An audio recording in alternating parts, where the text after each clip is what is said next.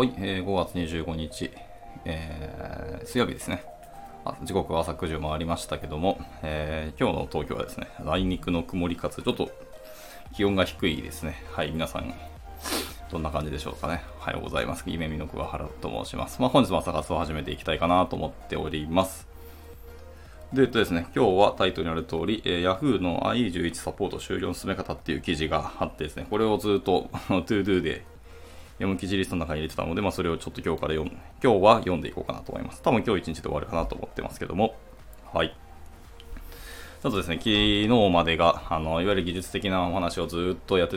きたので、一回ちょっと一旦技術休憩して、また明日どうしようかな悩んでますけど、まあ、一旦今日は休憩をしようかなと思っておりました。はい。なおかつちょっと僕の家のすぐ目の前が、あの、絶賛工事をしてまして、ちょっと朝うるさいかもしれないですけども、ご容赦いただければ嬉しいなと思います。はい。では、えっと、早速ですけど、えー、読んでいきたいと思います。えー、Yahoo! の アイイーじゅういち サポート終了の進め方という、えー、テクノロジーの記事ですね。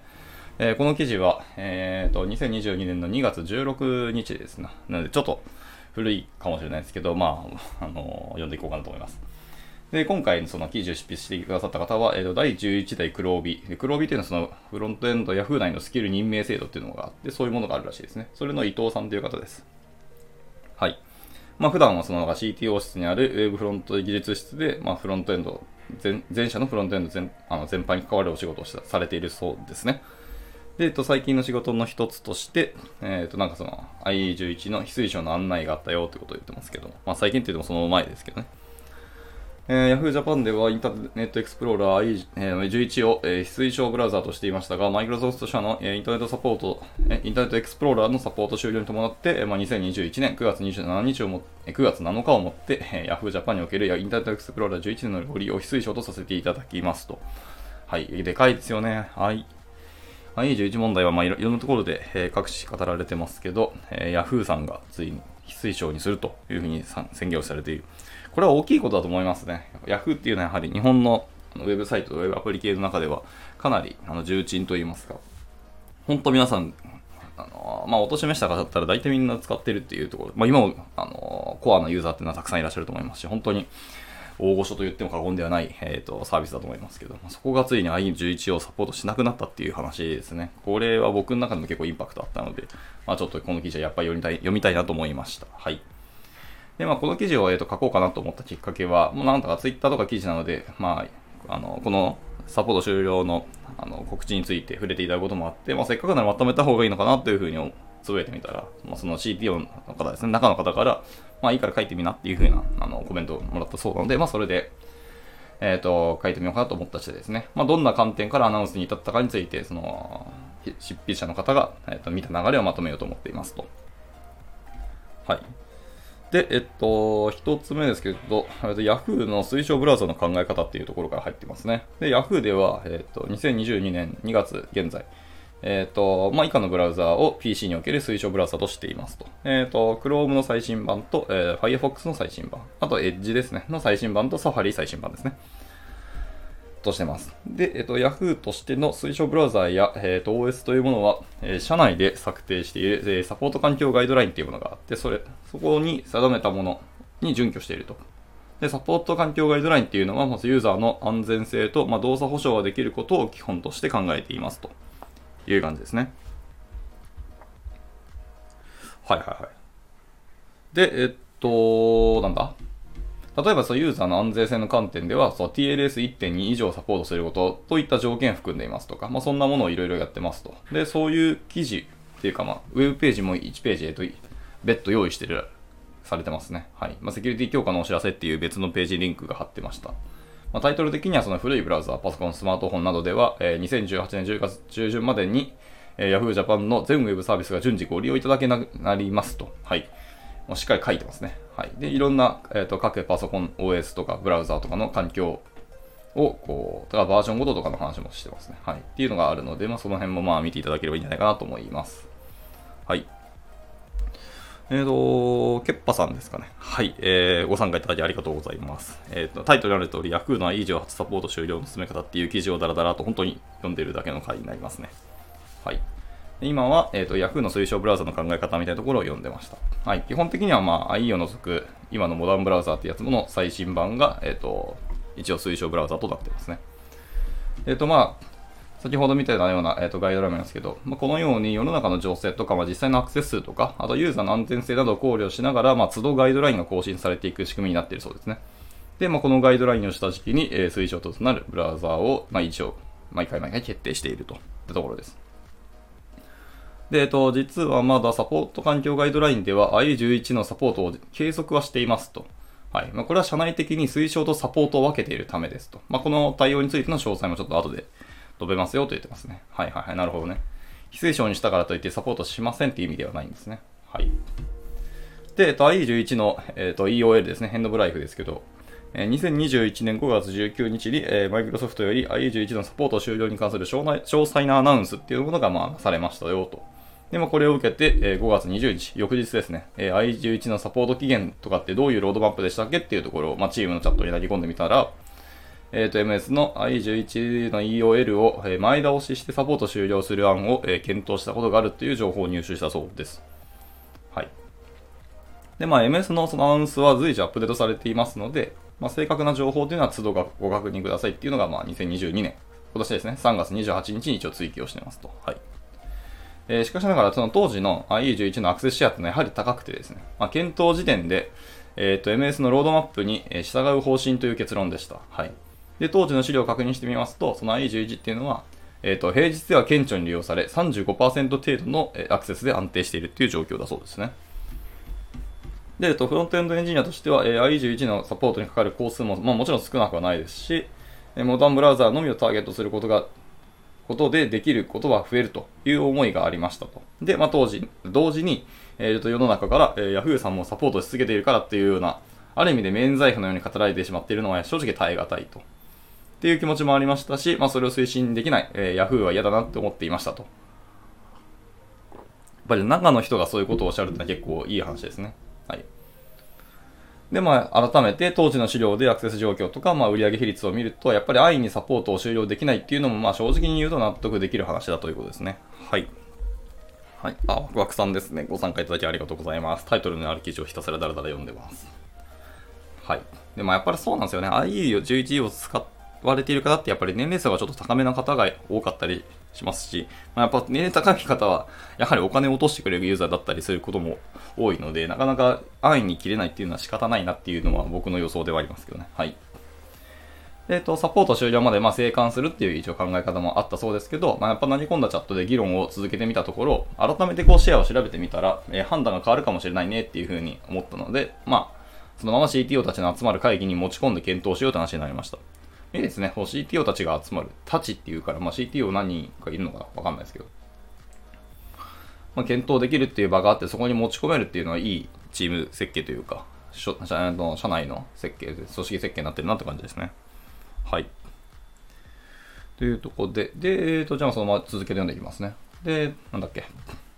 エムエス のアナウンスを受けて シーティーオー からもその直接サポートブラウザーの見直しプロセスを走らせてほしいっていう風なまあ連絡もあったそうで、まあ、改めてその再検討の、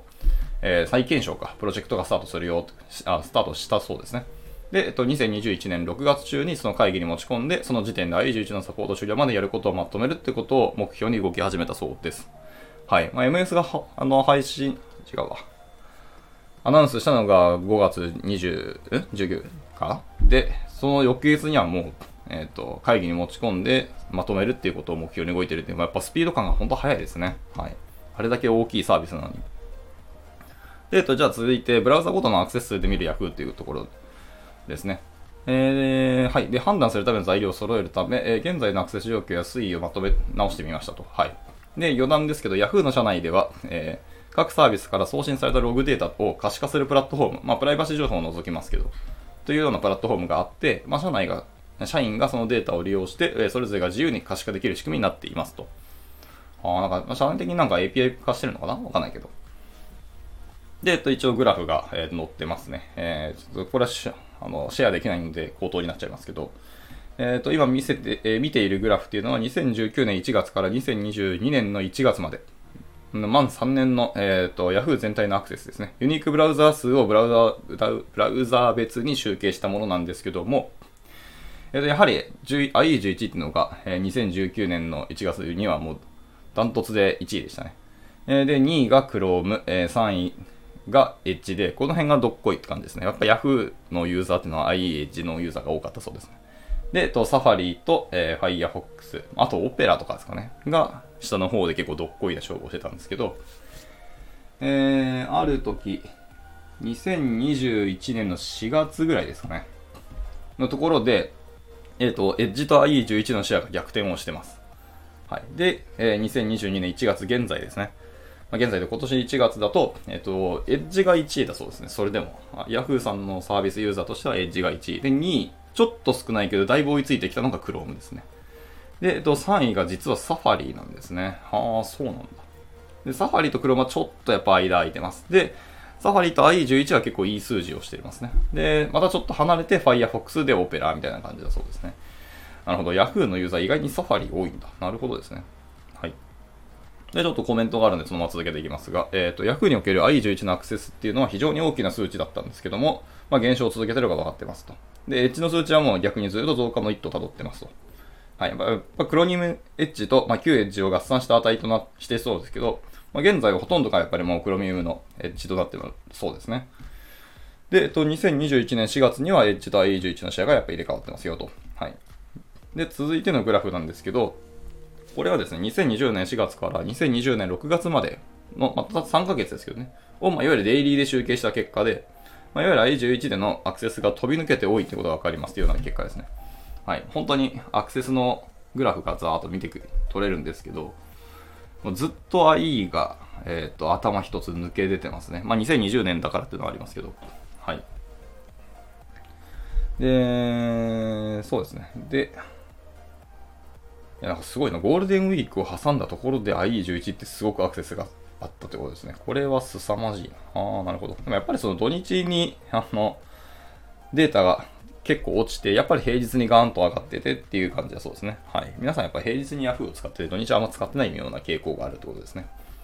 はい。で、えっと、次のグラフは、えっと、にせんにじゅういちねんのしがつからにせんにじゅういちねんろくがつまでの、えっと、同じような、えっと、デイリー集計結果ですね。はい。で、これを見てみますと、にせんにじゅうねんに比べて、えっと、アイイーじゅういち のアクセス数が他のブラウザーと変わらないテーマで減少していたってことですね。はい。デイリーで見ても、えっと、結構減少していることがはっきり目にと分かるよってことでした。で、まあ、Yahoo 全体の大まかな傾向として、やはりまあ平日にアクセスが増加して、まあ、土日祝日に大きくアクセスが減少するっていう動きを、まあ、ずっと続けているそうですね。で、特に アイイーじゅういち の動きに注目をすると、まあ、しがつ時点では、やはり平日っていうのは一番高くなり、休日になり Chrome や Edge、Safari を下回っていますと。はあ。で、さっきのグラフで見ると、まあ、ゴールデンウィークのあたりからやっぱり平日、休日ともに Edge のアクセス数が上昇を始め、まあ、その後は アイイーじゅういち のシェアと逆転をしていますと。まあ、以上のことから、まあ、Yahoo における アイイーじゅういち の、えー、と利用シェアはやっぱ顕著に下がっていて、えー、アイイーじゅういち から Edge への移行が進んでいるってことは見られるっていうのが、やはり結果、数字としてもはっきり出てますねってことが分かりましたと。で、えー、いちねんまえに比べてアクセス数の影響は薄まってきてはいるが、えー、絶対数が多いため、やっぱサポート終了に向けて丁寧に、えー、とユーザーコミュニケーションが必要ですよねっていうことが、まあ、プロジェクトの基本的な方向性で決まったっていうことだそうですね。はい。で、そこからじゃあ、あの、サポート終了のロードマップの仮策定っていう次の章に入りますね。で、えっと、さっきの調査と、まあ、方向性を受けて、とりあえずスタート、最初のロードマップを策定したんですけども、えっと、時期と対応計画でテーブルになっています。で、にせんにじゅういちねんはちがつまでに、えっと、えー、にせんにじゅうにねんろくがつに アイイーじゅういち のサポートを終了する旨のアナウンスをしたいねって言ってます。で、えっと、にせんにじゅういちねんはちがつからにせんにじゅうにねんろくがつの間で、アイイーじゅういち のアクセス比が じゅっパーセント 下回ったサービスでは、もう アイイーじゅういち to Edge のリダイレクト機能を利用して、もう積極的な移行を促すようにしようと。おー、結構強いことやってますね。あ、策定ですけど、これは。で、にせんにじゅうにねんろくがつですね、今年、まあ、来月にはサポートの完全終了というところを目指しているそうですね。これがまあ第一案だそうです。で、えっと、まあ、Yahoo として アイイーじゅういち のサポートスタンスをどうするかっていうのをやっぱ明言できていなかったので、まあ、エムエス 社に、えー、よる アイイーじゅういち のサポート終了と同時に、まあ、やっぱり Yahoo のそのサポートをもう終了できることを、えー、できるだけ早くユーザーに伝えることを最優先としたロードマップを最初に引いたそうですね。で、サポート終了日以降の対応では アイイーじゅういち でアクセス続けユーザーのケアができないと考えていました。はははは。もうケアもできないと。で、そこでアナウンス後から、えー、サポート終了までの間は、いわゆる案内されていた、えー、と アイイーじゅういち の代わりにエッジを起動させるダイレクリダイレクト機能をまあ利用して積極的に、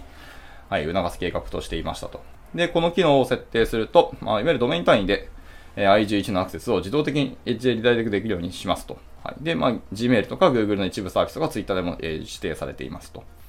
えー、で、一応この、どんな風にリダイレクトするかっていうあの動画があの記事内に載ってますね。はい。まあ、後ほど記事は、あの、ツイッターでもシェアしたいと思いますし、まあ、タイトルそのまんまググっていただくとすぐに出てくると思いますけど。はい。えっと、アクセス、じゃあ、アナウンスですね。アナウンスの時期を、えー、即時ではなく、にせんにじゅういちねんはちがつとしたのは、えーまあ、この機能を事前に導入して、まあ、いっかげつ程度、やはり、あのー、経過観察をしてですね、で、大きい影響がないかっていうのを確認する、まあ、検証期間にしたよということでした。まあ、即座に適用しても別に、まあ、大きい問題はないと想定していましたけども、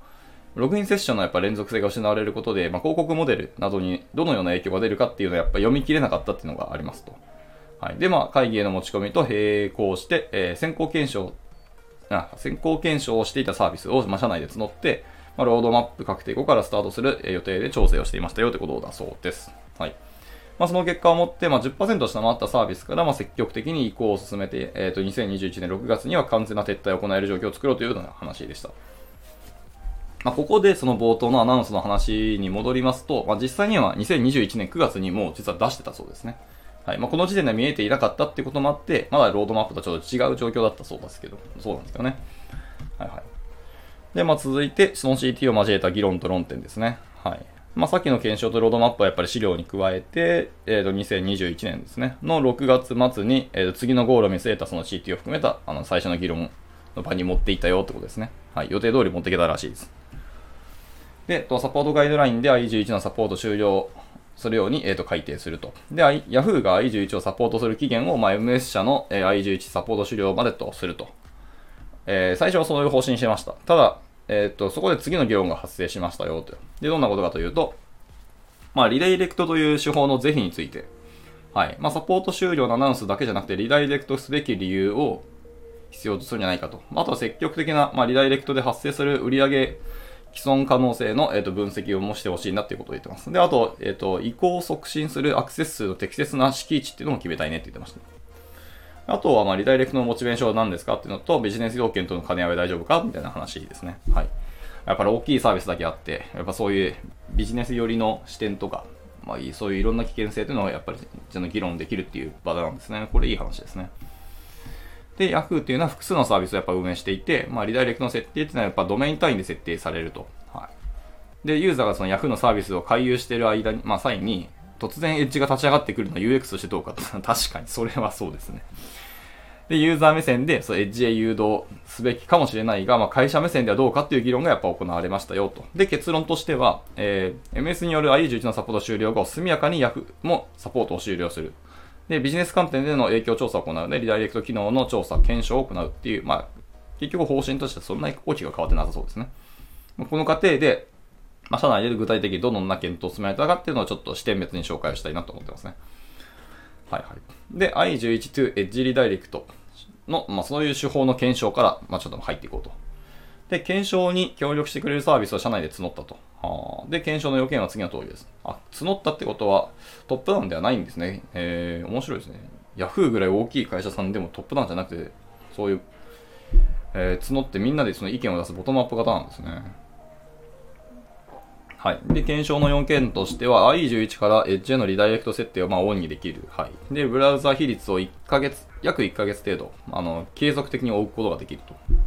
で、あと アイイーじゅういち からのアクセスが少ない。まあ、必須じゃないけど、検証のため売上に大きな影響が与えないかっていうのを確認することがまあ主目的だと。まあ、このみっつを、えーと、検証要件としていたらしいですね。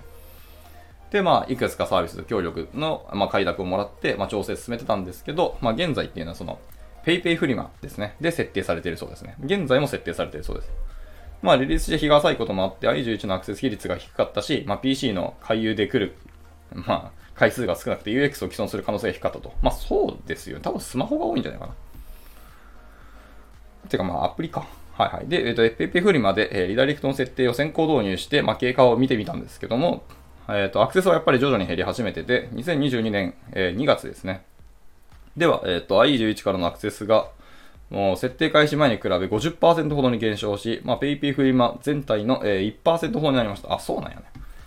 で、ウィンドウズセブン 以前の オーエス からのアクセスが同程度であるため、ゼロパーセント になっていたいのは、まあ、これからの、あ、これらの環境からのアクセスと見ています。あ、でも ウィンドウズセブン 以前の オーエス からのアクセスがまだあるんですね。いや、すごいな。日本、まだ使ってる人いるってことですよね。で、また アイイーじゅういち のサポートの終了時に、えー、気をつけなきゃならない点として、まあ、サポート終了後っていうのは全ての ユーアールエル で アイイーじゅういち が起動しなくなって、エージが起動することがアナウンスされていますと。はい。そうですよね。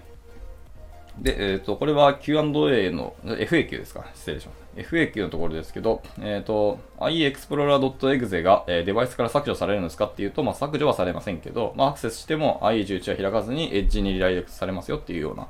アナウンスをしているそうですね。で、まあ、実際にサポート終了日を迎えたタイミングで、えー、問題が起きるリスクがあるため、まあ、Yahoo としてのサポート期限はサポート終了日までとしていますけど、まあ、リダイレクト機能の事前検証もリスク分析のためにはやっぱり必要だったよねってことを言ってますね。で、えー、リダイレクト機能について、まあ、調査を続けてたんですけど、えーと、サポート終了後のリダイレクトっていうのはやっぱセッション等の情報はエッジに引き継がれ起動することが、えー、わかりますと。はい。で、先行してリダイレクト設定を入れた場合は、えー挙動に少し違いがあるため、まあ、初回にそれらの情報を引き継ぐのかの、えー、と確認のモーダルが表示されて、まずユーザーが取り込みを行うと、えー、セッションが引き継がれるようになりますと。まあ、つまり、先行設定を行うと、ユーザーの選択によって、えー、よってはセッションが引き継がれないで、まあ、ユーザーが再ログインの操作を強いられる可能性がありますよねと。なので、まあ、前者的な方針として、まあ、アイイーじゅういち のサポート終了まで待つ方がユーザー体験を損なう可能性が低いんじゃないかって現在は判断していますと。あーまあ僕はもうそこまで行くと強制的にもう一回ログインでもいい気はしますけどね。まあまあ本当にユーザーのことをちゃんと考えたらどうなんだろうっていう話だと思いますけど。はい。で、次のセクションとしてはユーザー体験と、えーと、機械損失観点での、えーと、チェックですね。はい。で、まあサポート終了。まあ、開発時に アイイーじゅういち でのテストをしなくなる。はいはいはい。そっか、テストしなくなるってことですね。で、終了した場合ですけど、なおも アイイーじゅういち を使い続けているユーザーはやっぱり部分的に ジャバスクリプト が動かなくなったり、まあ、最悪のケースではまあ画面が真っ白になる体験をしてしまうことがあるというふうに考えていました。はい。で、デザイン崩れも想定されるけど、まあ、それ以上に動作しないってことがやっぱりダメージだよねって言ってて。で、まあ、その少ないユーザーがいる中で Yahoo としてサポート終了することで、まあ、損失がクリアになっているかっていうような指摘を受けていると。はいはい。で、そのため、まあ自分が持ち込んだ時点では、サポート終了を明言するんじゃなくて、まあ、推奨環境への移行推進が必要だろうというふうに思ってたらしいですね。で、えっと、推奨の移行先を アイイーじゅういち の後継である、まあ、エッジとすることが本当に正しいのかっていう点まで、えー、立ち返って議論を行った。はあ、確かにね。なんか脳死で、せん、あの、エッジだと思ってたんですけど、確かに本当にエッジでいいのかっていうのはいい議論だな。えーと、会社として最適な移行先があるのではないかと、まあ、売上の最適化という観点を取るべき戦略も変わるという観点ですね。そうね。で、早朝、そうじゃない、早期ですね。早期の移行が会社にとって直接的な利益貢献にもつながる可能性もありますよね、と。はい、で、えっと、Edge をすでにサポートブラウザーとしている以上、まあ、移行そのものに追加の開発のコストはかかりません。はい。で、売上という観点で見れば、サポートを終了することでロスする可能性はあります。もちろんロスをなるべく、えー、発生させないための、えー、エッジリダイレクトの提案ではありますけど、まだ数字が取れていないっていう点では、まあ、想像の域を出ないと。で、しかし、えー、それだけを理由に、えー、リダイレクト機能を使用してまで アイイーじゅういち のサポートを終了するにはまだ大きすぎるアクセス規模だと。はあ、なるほどね。で、続いて、ビジネスの顧客観点ですね。まあ、営業観点の話です。はい。で、まあ、ビジネス要件との兼ね合いも、えー、確認事項として発生していたし、まあ、持ち込んだ時点で技術的、セキュリティ的な観点は事前にある程度想定したけど、まあ、営業観点のやっぱり検討はちょっと抜けてたと。まあ、広告プラットフォームであったりとか、はい。えっと、ホームに設定されてないことが多い Yahoo! ジャパン トップページへの影響どうかとか、まあ、システム表示だけじゃなくて、入稿時点での訳すことっていうのは、まあ、確かにエンドユーザー向けのアナウンスだけじゃちょっと足りないんじゃないかなっていう話ですね。で、ブラウザのホームに設定されてるんだっていう点もやっぱり Yahoo ならではのポイントかなと思います。まあそうだよね。で、まあ検証結果として、まあビジネス観点の影響調査を思った以上にすんなり感じは完了したと。メリットリスクはまあ分析は伏せますけども、まあ結論として積極的にエッジにユーザー移行はせずに、まあ自然な流れに任せるっていう結論になった。はあはあ、僕らに任せるってことですね。まああとその広告掲載条件とかホームページ設定等の影響も、まあ担当チームから特に問題がないっていうふうにまあいただいて、お言葉をいただいて、まあ、懸念は一旦技術的な課題に絞ったよってことですね。で、コストの観点でいくと、まあ、サポート維持にかかる対応コストっていうのを考えなきゃいけなくて、まあ、エンジニアの視点で見ると、サポート終了決まれば、まあ、その分スリムになりますので、まあ、開発でやれることも増える。まあ、リソースをそっちに避けるってことですよね。で、フロントエンドの開発で アイイーじゅういち 対応のために、えっと、モダンに対応しきれないという歯がゆさを感じたこともあります。はい、あります。ええ、あります。で、個人としてはそういう点の解消による、まあ、開発者のモチベーションの影響も無視できない要素だと思っています。はい、そうですね。本当その通りだと思います。で、まあ、ユーザーの、次ですね。ユーザーの安全性の観点ですね。はい、まあ、これは先にも取り上げてましたけど、Yahoo では、その ティーエルエスいってんに より下のバージョンサポートを終了した前例がありますと。これ強いですよね、本当に。で、まあ、これもアクセス可能な、えー、環境を絞る対応なので、えー、先の問題と同様の課題があります。えー、しかし、まあ、ユーザーの安全性は当たり前以上に守るっていう大前提もあると。これいい一言だ。なるほど。ユーザーの安全性は当たり前以上に守る。はい、はい、はい。これパクろう。えっと、アイイーじゅういち から他ブラウザに移行させる時期がいずれ来ることが分かっているので、まあ、安全を守るためにも実際の エムエス のサポート終了前から速やかに移行してもらう必要があるというふうに考えていたと。で、最終的に エムエス による アイイーじゅういち のサポート終了後、まあ、速やかに Yahoo としてサポート終了するという内容はやっぱり会議の中で意見が一致したよということでした。はい。で、えっと、アイイーじゅういち サポート終了のアナウンスを実際に公開する流れですね。で、まあ、えっと、終了時期は合意できましたと。じゃあ、いよいよユーザー向けにアナウンスをしなきゃいけませんねと。じゃあ、どこで、どのようにユーザーに伝えるかっていうのを今度は議論していったらしいですね。で、まあ、大体的にやるんだったら、もちろん Yahoo トップページに枠を用意してドーンとやれば早いと。まあ、しかし、それらはやっぱり長期的な掲載にはやっぱ向かないですよねと。はい。まあ、そうですよね。ずーっとアナウンスが毎回毎回出ると、まあ、見る僕らとしても体験下がりますからね。なので、今回は推奨ブラウザーを記載しているヘルプページに、えっと、更新する形でやってたと。まあ、ここでも冒頭で紹介した、まあ、下記の文言を振り返ってみますと。えっと、にせんにじゅういちねんくがつなのかをもって Yahoo! ジャパン におけるインターネットエクスプローラーじゅういちねんのご利用を非推奨とさせていただきますという一言ですね。はい。これについてまた振り返りますけど、えっと、実際に、えー、説明したサポート環境ガイドラインで、えっと、アイイーじゅういち は未だサポート対象に入ってますと。で、つまり各サービスは アイイーじゅういち のサポート終了日までテストや実行環境を行っています。そうですね。社内では非推奨とサポート終了のものを別々として扱っていますと。はい。でも言葉の定義として非推奨というのは対象ブラウザーの動作は保証するものの将来的にサポート終了する時期の目処が立っているため他のブラウザーの利用を推奨する。で、サポート終了はもちろん対象ブラウザーの動作を保証することはできないっていうふうな方針ですね。で、まあ、非推奨のアナウンスによって、まあ、少しずつブラウザの移行を促しつつ、サポート終了当日にもう一斉に移行が始まって、事故などが発生した際のインパクトを軽減する狙いだよって言ってますね。はい。で、まあ、今回の社内に向けては次のようなアナウンスをしていて、まあ、にせんにじゅういちねんくがつに アイイーじゅういち を非推奨、にせんにじゅうにねんろくがつ、来月ですね、アイイー サポート終了ですね。っていうふうに宣言をしていますと。で、まあ、会議終わった後、にせんにじゅういちねんしちがつから、えー、作業要件をまとめて、えー、ヘルプページの更新申請や何やかんやらっていうのを、えっと、アナウンスをしていき、報告、アナウンスをしましたと。で、えっと、エムエス の アイイーじゅういち サポート終了に、挙動についても全部門の技術責任者を通して、えー、下記に周知を行った。えー、アイイーじゅういち のエンドオブライフですね。イーオーエル 時の、えー、挙動を通知しますと。で、セッションごとに、まあ、移行される予定のため、まあ、前者の対応としては アイイーじゅういち to Hへのリダイレクトを積極的には推奨しない。あ、そうなんや。へえ。で、強制的にエッジが立ち上がった場合のインパクトを必要に応じて試算。では、ペイペイフリマで行っている アイイーじゅういち というエッジリダイレクトの、えー、検証の紹介。はい。まあ、サービス個別で事前に設定したい場合は シーティー を選して取りまとめて エムエス にて連携をしますと。で、各サービスで、もしですね、各サービスで判断で アイイーじゅういち の、えー、サポートを前出しでやめる場合は関係部門と連携してくださいというところでした。はい。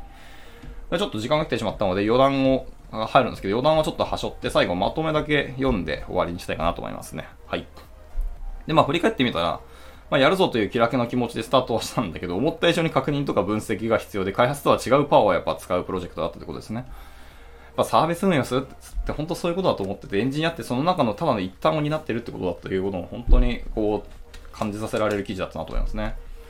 で、エンジニアとしてはドラスティックに、まあ、早期のサポート終了までいけなかったっていう、まあ、残念さも多少はやっぱりあるらしいですね。なるほど。まあ、しかし改めてこれだけの規模でアクセスがあることの影響を様々な角度から知ることもできましたと。で、インターネットで長くサービスをしている Yahoo から アイイーじゅういち のサポート終了をアナウンスしたということで、まあ、少しはインターネットの、まあ、新陳代謝を助けられたんじゃないかっていう、まあ、自己満足もしてますし、まあ、個人の小さな発言からスタートしたプロジェクトだったんだけど、えー、多くの人の手を借りて何とか形にできて肩の荷が一つ下りた気持ちでございますと。まあ、書ききれていない部分とか書けない部分もいっぱいあったとは思いますけどね。はい。まあ、どれも前者のサポートがなければ完了しなかったので、本当に良かったし、感謝述べてますね。で、何により、まあ、社外に対してオープンになるっていうのが、あの、Yahoo のクリエイターマインドだそうですので、まあ、あまりにも社内的な話すぎるかなっていう部分を、まあ、書いちゃいなよという背中を押してくれた シーティーオー の方にもまあ感謝を述べたいと。ということで、まあ、最終的には結局技術的な内容じゃなかったんだけど、エンジニア観点とか視点から考えたことと、まあ、アナウンスの裏にあった経緯などをまとめることができたので、まあ、何かが残れば嬉しいなと思ってますというところで締められていました。はい。なるほどですね。まあ、結構、まあ、ちょっと僕は自社サービスの会社に入ったことがないのでどうなんだろうっていうのはありますけども、こういう知見とか、あの裏側の話ってなかなか聞ける機会少ないので、本当に貴重だなと思いますし、アイイーじゅういち といえば、ウェブの中でも、特に日本のウェブの中ではかなり大きいサービスがこういうことをやったっていうのは、やっぱり歴史的に見てもいい話だと思うし、大きい観点だと思うので、来月にしっかりサポート終了っていうのがまた改めて告知が出ると思うんですけど、その時にユーザーがどういう反応するのかなっていうのをちょっと見ていきたいなと思ったりはしていますね。はい。という感じで、じゃあ今日は、えー、ダッサ活こちらで以上にしたいかなと思います。ちょっとにふん終了、えっと、オーバーしてしまって大変に申し訳なかったですけども。はい。で、明日はまた何を読むかってまた、えっと、悩みながら明日の朝活を楽しみいただければと思います。一応、今考えてるのは、えっと、やっぱ、リアクトじゅうはちの、あと、レイアウトの話ですよね。ちょっとあれがやっぱり気になっているので、ちょっとレイアウト アールエフシー を読みたいかなと思ったりはしています。もしかしたら変わるかもしれないですけど。はい。ということで、まあ、もし興味あればまた明日もご参加いただけると嬉しいなと思います。では、えっと、今日の朝活はこちらで以上にしたいかなと思います。では、本日も一日頑張っていきましょう。お疲れ様です。